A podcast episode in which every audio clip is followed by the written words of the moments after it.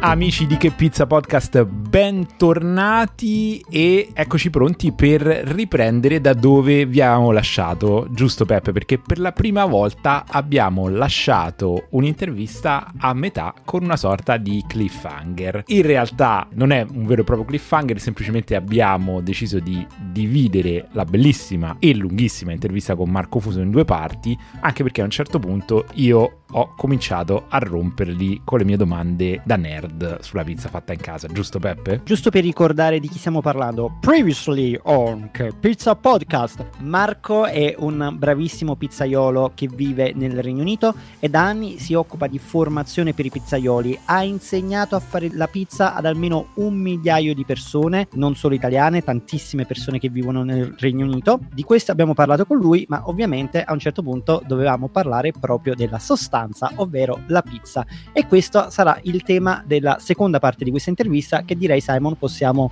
lanciare subitissimo immediatamente. Senza alcun indugio Peppe, andiamo a sentire la seconda parte dell'intervista con Marco Fuso. Senti Marco, io voglio approfittare, se Peppe me lo consente, di, per farti qualche domanda un po' più da nerd della pizza, proprio qualche domanda pratica. Infatti io eh, stavo Peppe... vedendo Simon che fremeva, non vedeva l'ora fremevo, fremevo. Di, parlare, di parlare del Marco pizzaiolo, anzi di parlare della pizza di Marco, che poi tra le altre cose Marco si identifica principalmente in una tipologia di pizza perché lui è appassionatamente innamorato della biga. The signature pizza pizza of Marco e la pizza con la biga. Tra l'altro, non solo il preferimento, non solo la metodologia, ma anche il risultato che ottiene proprio da un punto di vista estetico. Le pizze di Marco sono dei canottoni, diciamoci le cose come stanno. E infatti, un'altra cosa che dico è che delle volte si vede quando dei pizzaioli sono passati sotto le mani di Marco perché si vede proprio il metodo Marco Fuso, si vede proprio la firma, ovvero anche loro producono canottoni. Quindi sì, sa- sappiate per chi, per gli ascoltatori che ovviamente non dovessero conoscere Marco, se voi aprite il suo profilo Instagram vedrete una marea di cornicioni gonfi, alveolati, vi assicuro sofficissimi al morso, sono qualcosa di spettacolare, però Simon scusami se ti ho interrotto, però era una cosa che andava specificata, giusto per, per far capire di chi abbiamo, con chi abbiamo a che fare. No, no, è, è stata un'introduzione doverosa. Io proprio lì volevo arrivare. Si parla tanto, diretto, indiretto, biga, altri tipi di preferimenti. Raccontaci della tua esperienza, del perché sei così innamorato della biga e magari anche un po' quali sono i vantaggi e quanto sono applicabili per, per noi appassionati casalinghi. Per me personalmente la biga forse è il preferimento più difficile da realizzare parlo per esperienza personale. Assolutamente, concordo perché ho cominciato a lavorare con la Biga circa nove anni fa. Ero già a Londra, quindi cercavo un prodotto che qui non c'era. Facendo parte già di questa scuola di Lecce, là già si lavorava come in tante altre scuole italiane già con i prefermenti, il pulish o polish come lo vuoi chiamare, la biga e altre cose. Diciamo che io oh, mi sono innamorato della biga, ho provato anche il pulish tantissimo, però col pulish non lo so, non, non riesce a darmi quel sapore intenso, non risalta magari mi sbaglio, magari è una cosa personale, però il sapore del grano, per dirla proprio in parole povere, no? della farina, è molto più intenso, è molto più forte quando hai un prefermento come la biga. Marco, io ah, ti fermo un attimo, scusami, perché io approfitterei della tua presenza proprio per spiegare a chi non lo dovesse sapere la differenza che passa tra una biga e un pulish e cosa significa prefermento. Allora, praticamente la differenza tra, il, tra la biga e il pulish è che uno tra virgolette si, chiama, si, dice in giro che siano cugini. Uno è fatto, è un prefermento liquido, quindi va fatto, creato in parti uguali acqua e farina e più lievito che sia fresco o secco. E la biga invece è un prefermento molto più solido.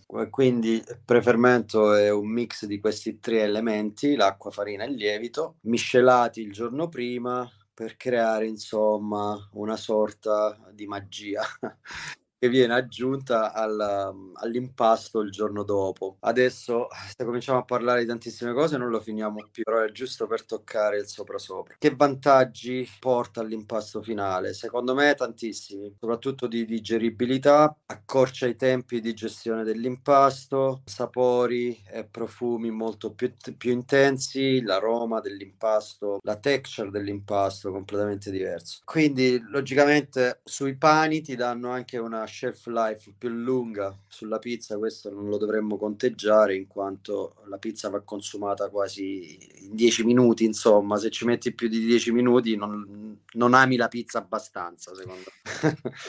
E quindi sono dei preferimenti che ultimamente, posso dire, probabilmente negli ultimi 5-6 anni ormai sono diventati popolarissimi perché appunto tramite social media queste due tecniche adesso sono entrate nelle case di tutti, non solo dei professionisti o nelle pizzerie, ma alla fine sono talmente facili da fare perché se pensi al pulish è un impasto liquido, un pre-impasto liquido, è un, un mix, devi solamente miscelare tutto, il liquido, la biga è un attimino più complicata perché ti devi assicurare nella miscelazione di non creare la maglia glutinica perché altrimenti ottieni una cosa totalmente opposta di quello che stai andando a cercare che è la fermentazione della farina per poi creare tutti gli acidi organici e tutto il resto. Quindi le temperature di questi due prefermenti sono molto importanti. Il pulish ne richiede una un attimino un po' più altina della biga ma la biga ne richiede una un po' più bassa. Io lavoro bene qui in UK sui 14-18 gradi. Diciamo che in estate, forse perché siamo al nord dell'equatore, non lo so se mi sbaglio, però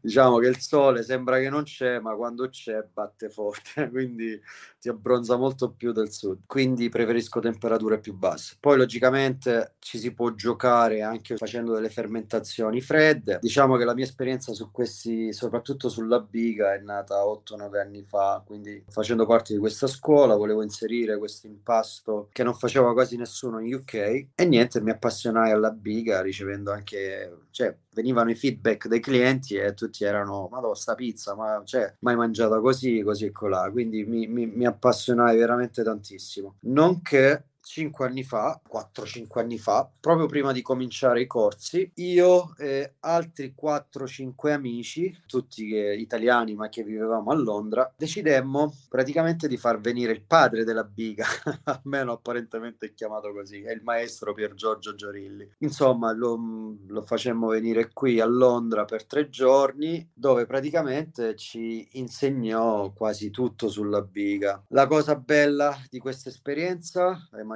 qualcuno che ci ascolta potrà non condividere, è che ho un rispetto grandissimo, però lì ho capito l'uso della biga del panificatore e l'uso della biga del pizzaiolo. Il panificatore fa la biga, la fa il rinfresco e il pane va in forno dopo poche ore. Il pizzaiolo lo deve, lo deve tenere in frigo per uh, diversi giorni e non vuole buttare via le palline possibilmente perché quello sarebbe un costo andato nel, nella spazzatura. Quello probabilmente quel corso è stato, non essendoci troppe persone, è stato proprio quello che mi ha fatto capire veramente tutte le variabili di questo prefermento, che sono veramente tantissime, perché credimi, chiamarlo prefermento è già riduttivo. Chiamarlo la biga, la faccio così, così, colà, è pure riduttivo. Con questi tre ingredienti puoi creare un qualcosa di, di incredibile. Logicamente non è facile, perché le varianti sono tantissime, dalla temperatura, dall'idratazione, dalla percentuale del lievito, dal tipo di farina che usi, se fai un tutto biga, se lavori a basse percentuali, dal tipo di farine che poi vai a usare, che tipo di pizza vuoi fare. Beh, sono veramente tantissime cose che sarebbe anche difficile da spiegare in così poco tempo. Però quello che ti dà alla fine anche il pulice è anche abbastanza un buon prodotto. Io veramente seguo alcuni pizzaioli singoli su Instagram che usano il pulish invece che la biga e non ho mai assaggiato la loro pizza, però esteticamente sono veramente delle belle pizze. Io l'ho usato il pulish, a me non ha mai fatto il sapore è buonissimo, l'alveolatura è veramente qualcosa di eccezionale, anche molto più ampia della biga, dove non riuscivo ad avere quella era proprio la masticazione dell'impasto, masticabilità. Col pulish mi veniva sempre un po' più panosa, se posso dirlo. Invece la biga, se fatta bene, tenuta a temperatura, se hai usato le giuste farine e l'hai fatta fermentare bene soprattutto, quasi sempre mangi una nuvola. Ma non scherzo, cioè, ci sono tantissimi pizzaioli, delle star in Italia, che usano la biga nelle loro pizze. E anche se vengono criticate per il solito tradizione contemporanea, bla bla bla bla, bla io sinceramente sinceramente un viaggetto a mangiare la pizza da loro me lo farei, non solo perché sono belle, ma perché avendo usato questo prefermento e so cosa può dare, so cosa c'è in quella pizza, soprattutto poi quando uno lo usa da tanti anni e riesce ad avere quella maestria sul prodotto finale, no? Hai creato un'intera poesia attorno a quello che ci hai spiegato essere non un semplice procedimento, ma sei riuscito comunque a tenere un alone di mistero sopra. E secondo me invece Simon è lì che vuole chiederti proprio la classica ricetta per la biga perfetta, perché io lo conosco, sta proprio fremendo per Vai. avere i dettagli. ma no, in realtà no, perché avendoci poi giocato qualche volta mi rendo conto che come poi tutti i procedimenti, no, per per impasti, preimpasti è molto variabile, varia molto da dove si è, che farina si usa, che prodotto finale si vuole ottenere. No, Peppe, sto, sto crescendo, sto crescendo, non chiedo più ai nostri ospiti la ricetta. È un. Ma magari la possiamo chiedere per i nostri ascoltatori. Guarda, eh, magari la possiamo chiedere per i nostri ascoltatori. Per una temperatura usa una farina forte sopra il W340. Se la vuoi fare da frigo, 300 va bene. Addirittura, quindi scusami, ad esempio farine come la Manitoba, parlo di farine insomma, che si possono reperire in commercio. Temperatura ambiente, per la mia esperienza, io adesso ci lavoro da veramente tanto. Alcuni consigliano dei W330, però dipende di nuovo come le vai a usare. Le vai uh, a tagliare, tra virgolette, ti metti a lavorare su un 30, 40, 50% biga, va bene anche. Se sali un po' più, se parti dal 60, 70 in poi, rischi di arrivare, almeno che non vai in cottura dopo pochissime ore, di arrivare scarico, quindi le tue pizze risultano un po' anemiche. Senti Marco, sempre in tema di tecniche, di impasti, tu insomma ci hai parlato di questo grande amore, passione e dedizione alla napoletana, però io ho visto sbirciando il tuo Instagram che ti diletti anche con qualche teglia romana. Quali esperimenti hai fatto oltre, oltre alla teglia? Ho visto anche impasti molto particolari con curcuma, mi pare, un impasto molto giallo. Quanto spazio dai alla sperimentazione e qual è, aggiungerei, il tipo di pizza che ti piacerebbe di più fare? A quale ti dedicheresti con piacere?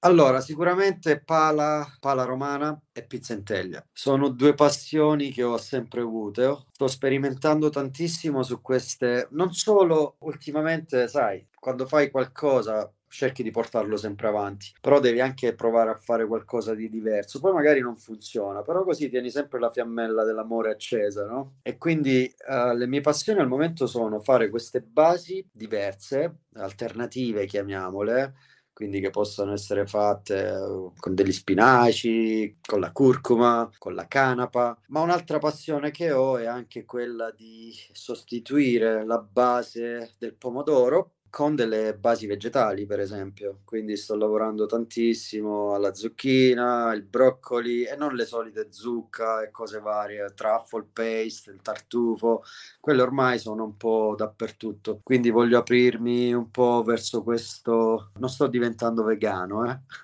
Ma non ci sarebbe niente di male, abbiamo no, anche ma... avuto una, punt- una, bellissima puntata sulla pizza vegana con Pasquale Chionchio, il tuo collega a Londra.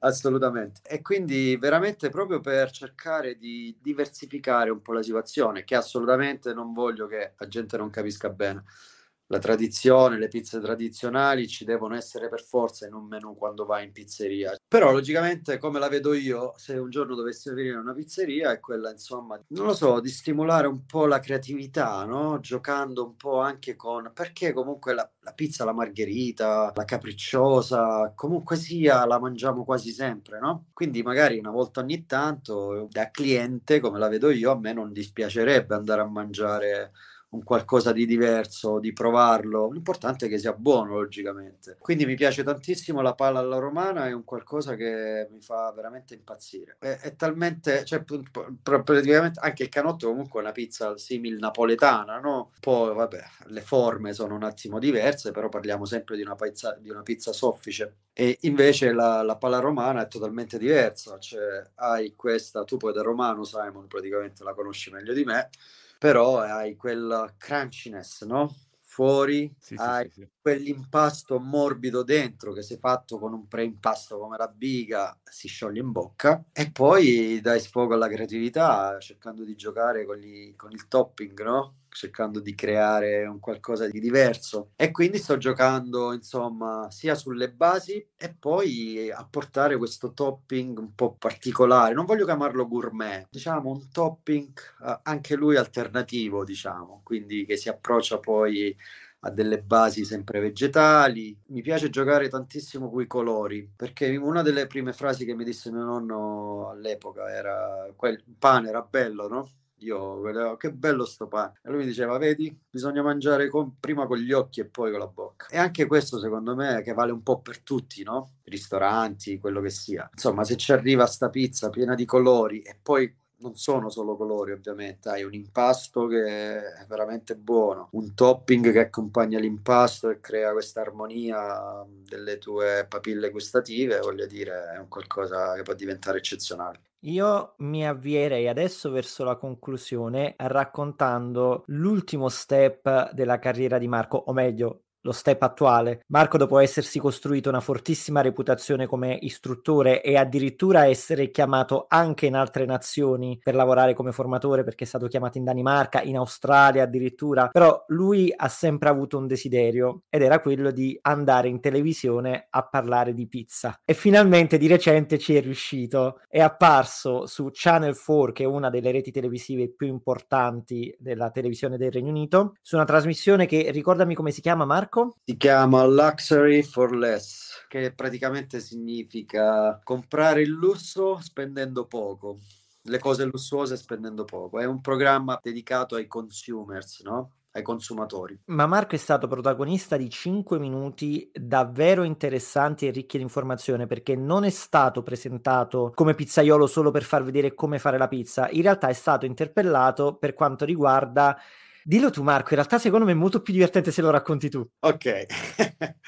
il programma non è che sia un programma di denuncia, insomma, consiglia alla gente, fa capire alla gente che a volte possono spendere meno comprando, se ne sanno un po', leggendo le etichette, questo tipo di cose, ma tramite degli esperti che danno dei consigli come riconoscere un prodotto buono, insomma, senza che magari devi andare per forza a comprare quello di supermarca. Niente, sono stato chiamato per uh, praticamente parlare di pizza come l'esperto sulla pizza in UK e quindi mi chiedevano qual era il mio pensiero su alcune catene, soprattutto, e non sono stato dolcissimo, e alcuni ristoranti che ci sono in UK. Siamo partiti parlando dell'impasto congelato, dove eh, per me mi si ferma il cuore quando parlo di questo, no? soprattutto per quelle pizzerie famose. Che porca miseria, come sono famose queste? Se. Vabbè, comunque. E non facciamo nomi, guarda come è attenta a non fare nomi. No, vabbè, Vabbè, insomma, praticamente davo dei consigli su come riconoscere un impasto congelato. Poi lei molto sorpresa, la presentatrice, quasi se fosse normale, mi chiedeva insomma, ma cosa c'è di male con l'impasto congelato? E cosa c'è di male, cara mia? Che se io ho 50 ristoranti che fanno la pizza, logicamente mi devo andare, non posso avere 50 pizzaioli, almeno che non sia organizzato come altre catene che per fortuna lo stanno facendo. Quindi mi prendo la mia pallina di impasto congelato che è facile da gestire, una notte in frigo, quello che sia, e poi posso andare a prendere dei mezzi pizzaioli che stendono la pizza. E... Ma cosa c'è di strano su questo? Niente, che se fossi un ristorantino dove magari non ho grandi pizzaioli, non investo sul pizzaiolo, però investo sull'impasto. Quindi posso andare a trovarmi una pallina di impasto congelato che costa un pochettino di più, che alle volte viene fatto con farine più professionali. Quando invece vai in quelle catene, probabilmente avrai una pallina che è stata prodotta con delle farine scadenti e che quindi non ha, non ha sapore, non ha struttura, già vedendola ti passa anche la voglia di dargli un morso, voglio dire. Cioè, come fai ad andare lì a sederti e mangiartela? Poi mi chiedevano del pomodoro e quindi poi durante la dimostrazione era bello anche mostrargli dei prodotti campani come la bufala, come il San Marzano, fargli capire insomma quali sono i prodotti veraci per una pizza verace. E niente, poi gli ho dato la caramella, se la posso mettere così, che è stata che c'è una grande catena, che poi in teoria non è inglese, è americana. Eh? Non posso fare il nome, Peppe, per una semplice situazione che sono un gruppo grossissimo, quindi mi porterebbero in tribunale subito, se è il momento in cui riuscissero a, a saperlo. E quindi cosa fanno? Per risparmiare non solo sul pomodoro a livello proprio di costo, ma proprio in generale sulla manipolazione anche risparmiare quei due minuti qua, due minuti là, che quando parli di 500 pizzerie sono tantissimi, in soldoni, hanno creato questa polvere di pomodoro. Quindi hanno praticamente quello che è il pizzaiolo lì, prende questa busta, prende quel contenitore, ci butta dentro questa o versa questa polvere di pomodoro, ci aggiunge l'acqua, praticamente mischia tutto e lo fa ritornare un pomodoro, che veramente ti solo al pensiero dici va fossimo in guerra ci sta pure, no? Ma io sto andando in una pizzeria e sto pagando fior di soldoni, quindi pretendo, cioè se mi dai questo prodotto qui, insomma, non è che sia questa gran cosa. E niente, poi sulla mozzarella, che è un altro dente dolente purtroppo, ma questo lo ripeto in generale un po' dappertutto all'estero, se posso permettermi di dirlo. Purtroppo io dico sempre che la, secondo me la differenza tra la pizza a Napoli e la pizza nel resto del mondo non la fanno l'aria e l'acqua, la fa il latticino.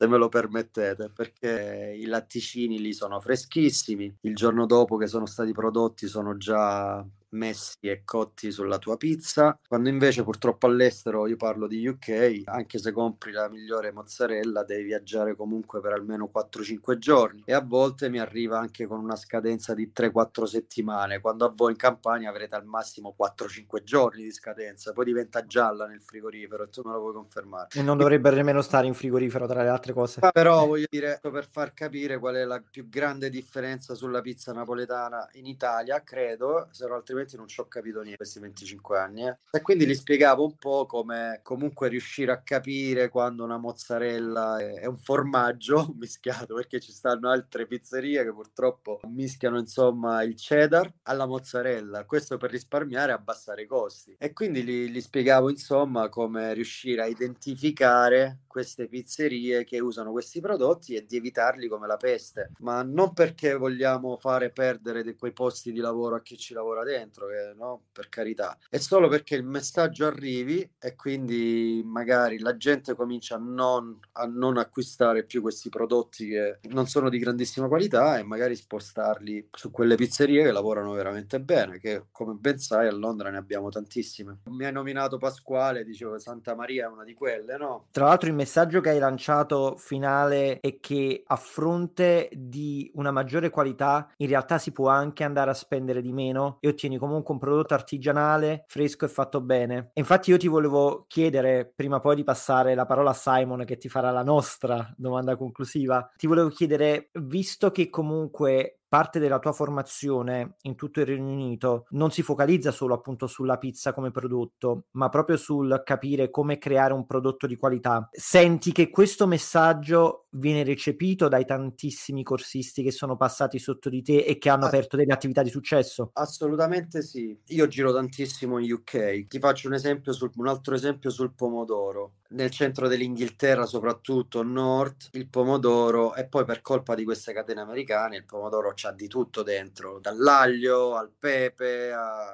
puoi immaginare. Viene condito come il pomodoro per la pasta, quindi il mio mess- quando vengono nei miei corsi mangiano la pizza con il pomodoro che contiene solo il sale, basta. E loro si sorprendono, ma come mai sa così buono? E perché non stai mettendo tutte queste roba, no robaccia, perché sulla pasta ci sta, perché la pasta altrimenti di cosa sa se non ci metti tutti questi ingredienti, no? E quindi li faccio capire quali sono le, le piccolezze che loro devono capire per fare una pizza molto vicina a quella italiana, dall'impasto, usare delle farine, non servire la pizza dopo pochissime ore, ma insomma insegnargli come fare un impasto diretto soprattutto. Una cosa che ci tengo a dire perché chi mi conosce sa che uso la biga e a volte il messaggio che passa è che io insegno a chi non sa fare la pizza a fare la biga. Assolutamente no, ragazzi. La gente che viene da me, il 90% del corso è strutturato sulla pizza napoletana e la pizza tonda romana, che poi in questo momento il 99% vuole imparare a fare la napoletana e l'1% la romana è un altro discorso, però noi partiamo dalle basi, poi i prefermenti sono presentati come delle dimostrazioni dove diciamo che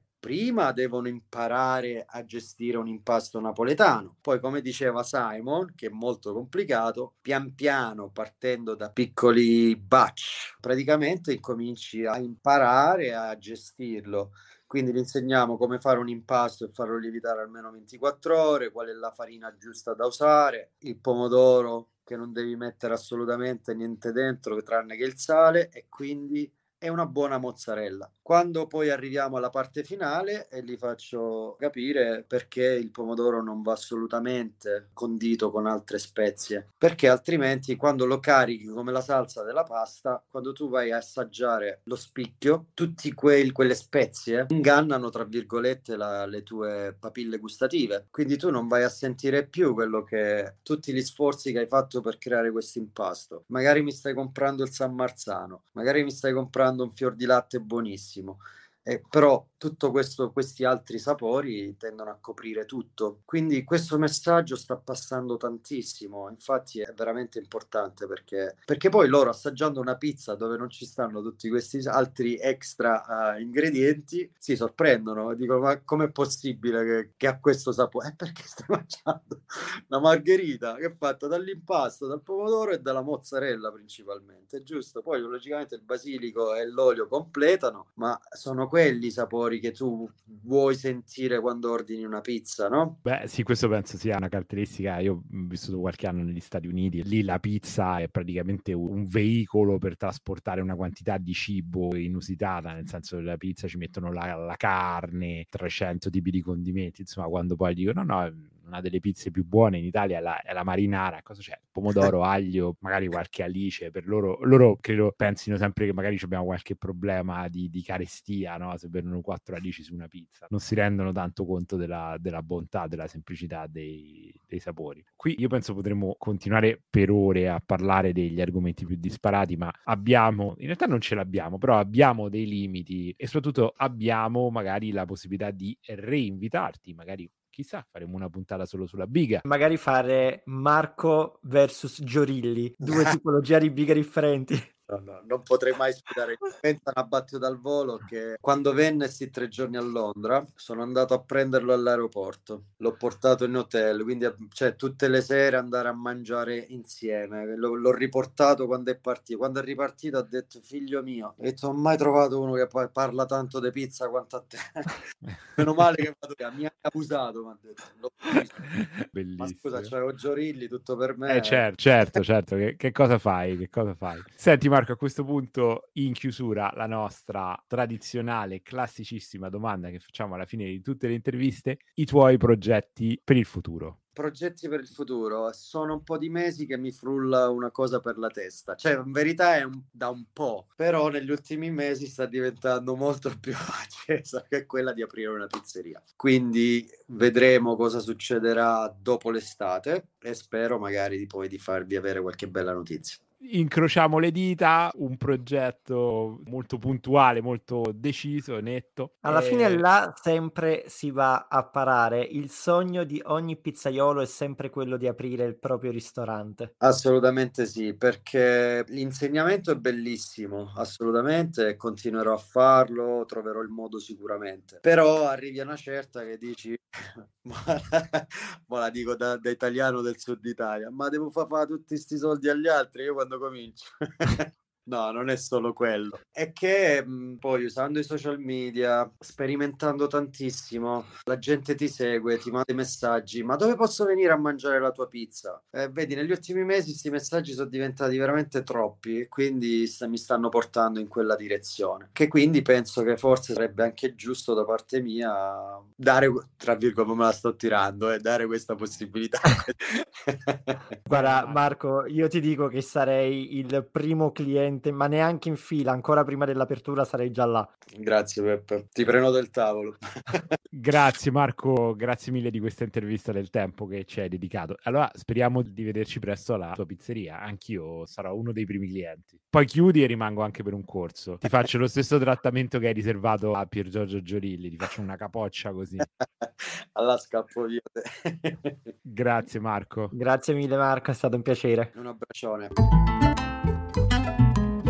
Mamma mia Peppe, un'altra di quelle chiacchierate che potevano non finire mai. Questo, io lo dico sempre, è il bello di questo podcast. Si conoscono delle storie fantastiche e chissà quante altre Marco ce ne avrebbe potute raccontare. Secondo me deve tornare. Sono d'accordissimo anche perché abbiamo solamente toccato la superficie, la punta dell'iceberg, come si suol dire. Abbiamo anche parlato relativamente poco di pizza, ma lui è davvero una miniera. Io sono contentissimo di avertelo fatto conoscere, anzi spero che un giorno lo potrà incontrare dal vivo. Spero che i nostri ascoltatori potranno un giorno incontrare dal vivo lui e tutti gli altri protagonisti del nostro podcast che sono venuti a trovarci. Ma soprattutto io spererei che noi potremmo incontrare i nostri ascoltatori un giorno, perché fino adesso li incontriamo solo virtualmente. Dove? Dove li incontriamo, Simon? Dove? Ma sul canale e sul gruppo, perché ricordiamo che esatto. abbiamo il esatto. canale Telegram, ma anche il gruppo Telegram, dove potete interagire interagire con noi, ma anche con tanti degli ascoltatori fedelissimi, tra cui ci sono anche degli ospiti